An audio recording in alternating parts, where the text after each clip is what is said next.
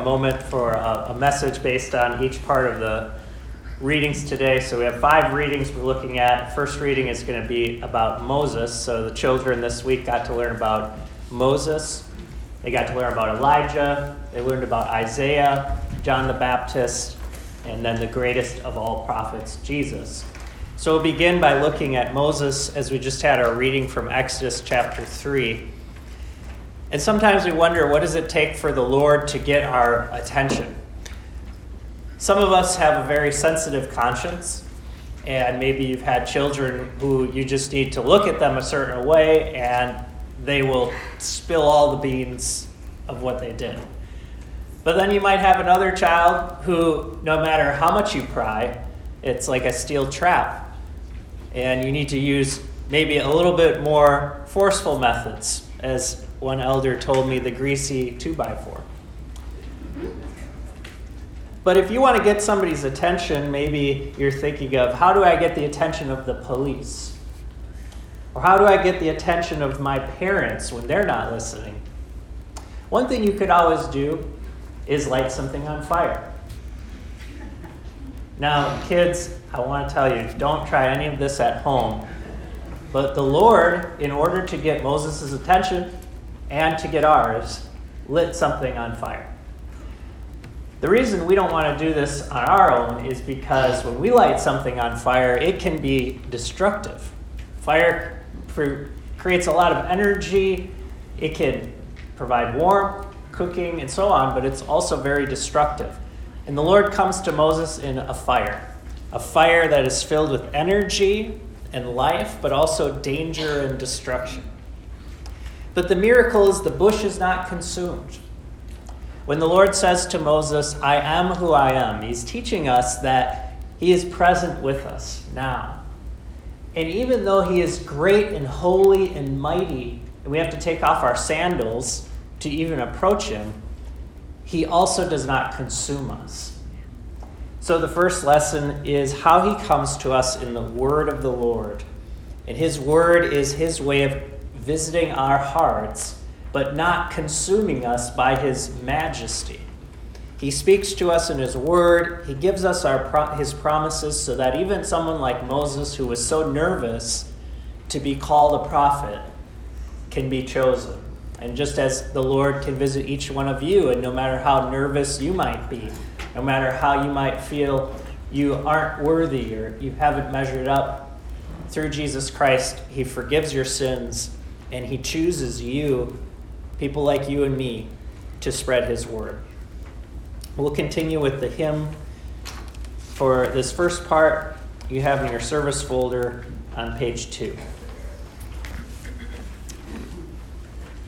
Our second lesson for this week, we learned about the power of the Lord.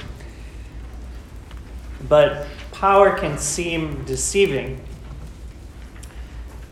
Prayer is one of the most natural instincts of all humans. And you might not realize that, but really built into us is this natural inclination to cry out for help, to cry out to this idea of God that exists. Some people might suppress that idea, some people might deny it. But there is an instinct in every one of us. We see it in sailors, we see it in soldiers, we especially see it in sufferers. But what doesn't come as naturally as praying to any old God is listening. If we're left to our natural inclination, then we'll continue to craft more and more golden calves because we don't know how to listen. By nature, we think the power comes from us our power to pray, our power to be righteous, our power to be majestic. So the prophets of Baal were seeking after this outward idea of gaining God's attention by what they were doing. Now, this story from 1 Kings is stunning. It's probably one of the most vivid pictures of the Lord's power as he calls down fire from heaven to consume the altar in a time when there was a total drought and there was uh, no, no water. Elijah puts extra water on the altar, and the fire consumes it all. But we shouldn't lose sight of the fact that for three years, God was apparently saying nothing. That God wasn't making himself known in this fantastic way, that there was a long period of silence. This week in our lessons, we had the kids lead off the devotion for the day with a skit. And so they would act out certain parts of these stories. And when it came to God, the way that they decided they would picture God was they had, and maybe the kids didn't all know this, there was actually somebody behind the curtain. So you'd hear this voice from behind the curtain. The voice that says, I am who I am. You know, God doesn't show himself to us in this vivid, visual way all the time. We have these stories, but right after this, you have another story of Elijah despairing because after all of these great events and this miracle, nobody believed. Nobody actually followed the Lord. And he said, I'm the only one left. And it wasn't until Elijah listened to the still small voice that he remembered who the Lord is, how he works. So we might naturally call on God for answers, but this lesson, the power of the Lord, teaches us we also have to listen.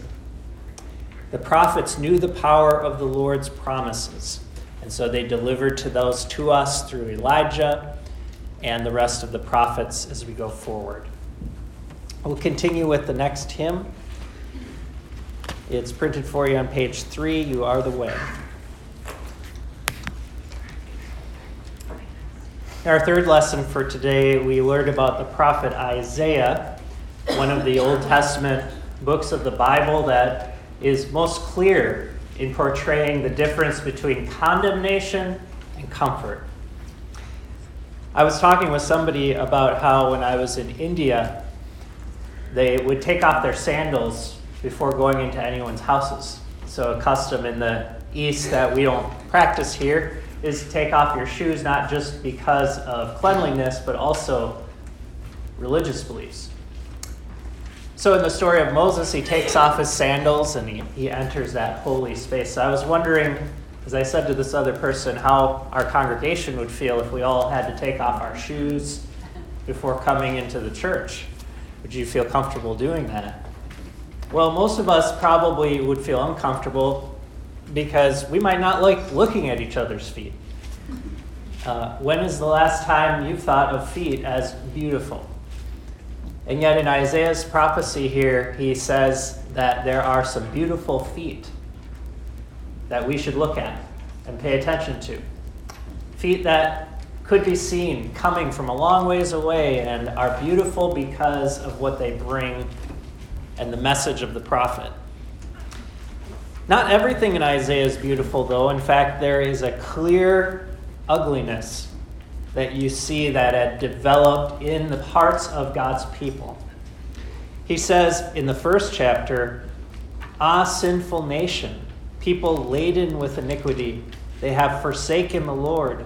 Your land lies desolate. Cities are burned with fire.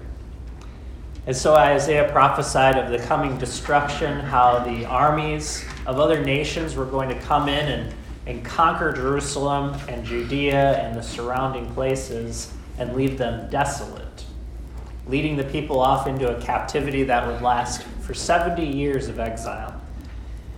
So there was a lot of ugliness. But by the time you get to chapter 52, you hear of the beauty. The beauty that is the hope of the prophets. So for the prophets, they would always be concerned with getting to the heart of the matter, getting to your heart, preaching to the places in your life where sin has been laying hold of you, been making things ugly for you in your mind or in your heart or in your life and God dealing with that up front and cleansing it out. And he does this by bringing you the beautiful news. Isaiah is looking ahead to the hope of the Messiah, the coming of Jesus. And with Jesus coming is the beautiful message carried on the feet of the prophet. So, that beautiful evangel, the good news of the evangelist, is to bring that message over the mountains that victory has come. Isaiah is picturing the message, the messenger carrying that over the mountains to you, who are in the valley of darkness and suffering and sin, and saying, The Lord is victorious, and the victory is coming. We'll learn more about that victory in the coming of John the Baptist. We'll sing the next hymn. You have Hark the Voice of Jesus Crying on page four.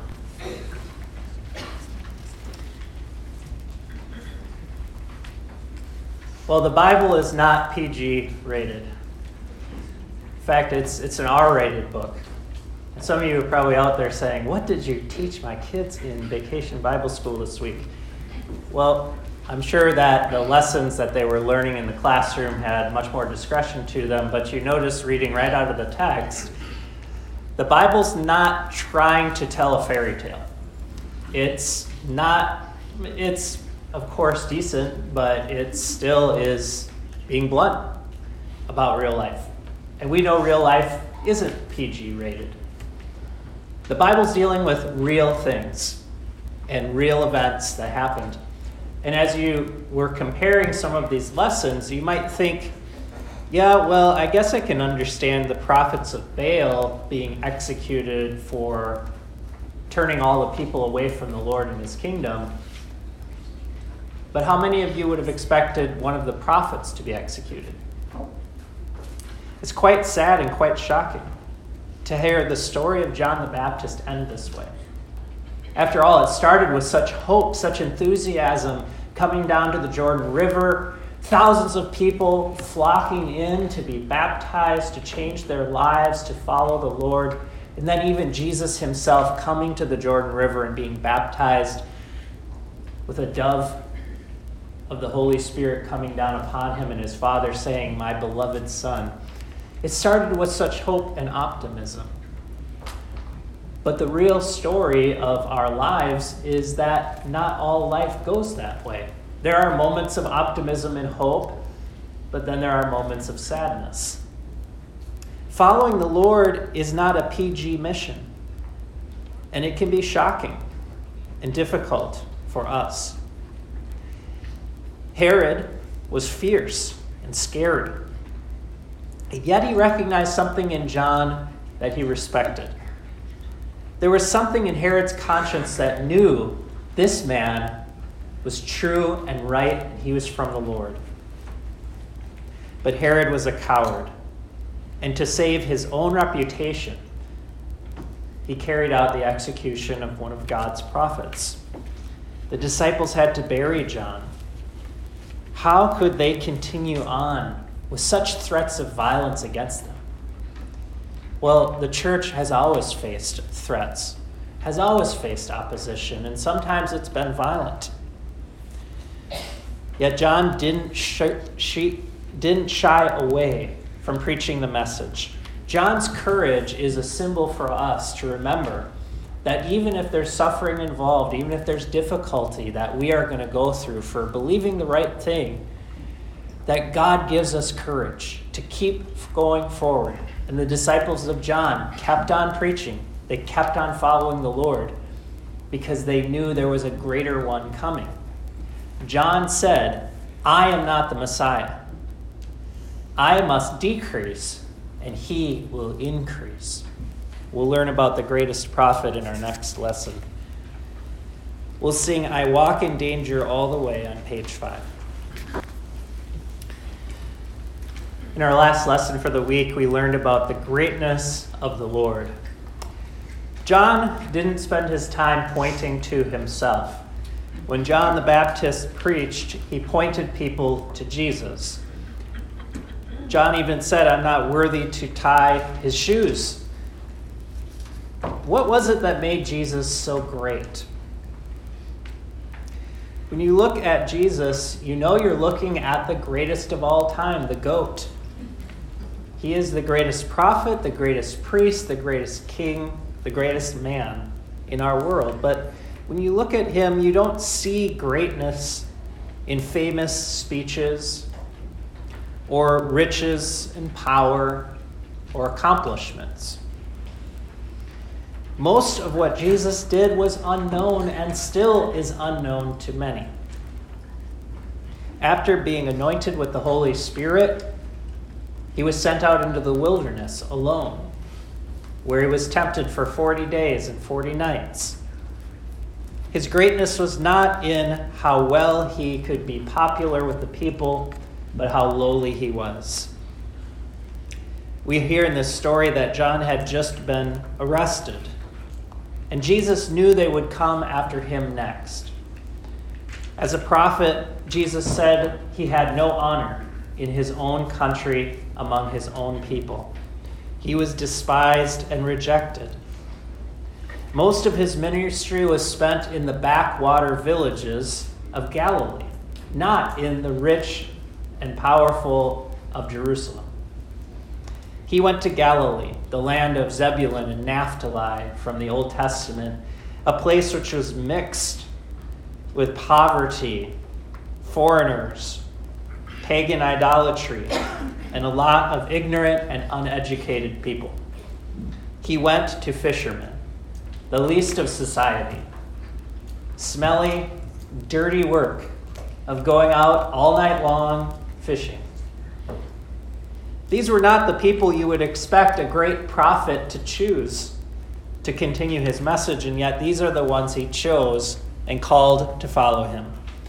And so he calls more disciples, people from all sorts of life, all different situations, all different educations and classes and races, all different sorts of gifts. He calls people like you and me who are not great and shouldn't think of ourselves as great. But we must be humbled by Jesus' message, his humility, and his love. He says, Blessed are the poor in spirit, for theirs is the kingdom of God. And he continues to on that path of greatness all the way to the cross, where Isaiah predicted he would suffer. And Isaiah said he would be the least of all men, bruised for our iniquities. The chastisement for what we've done was placed upon him, and a crown of thorns was on his head. But in his death and resurrection, he sends His Spirit to us through the prophets, through the Word, to show us that that is our redemption. And that is the greatness of our Lord.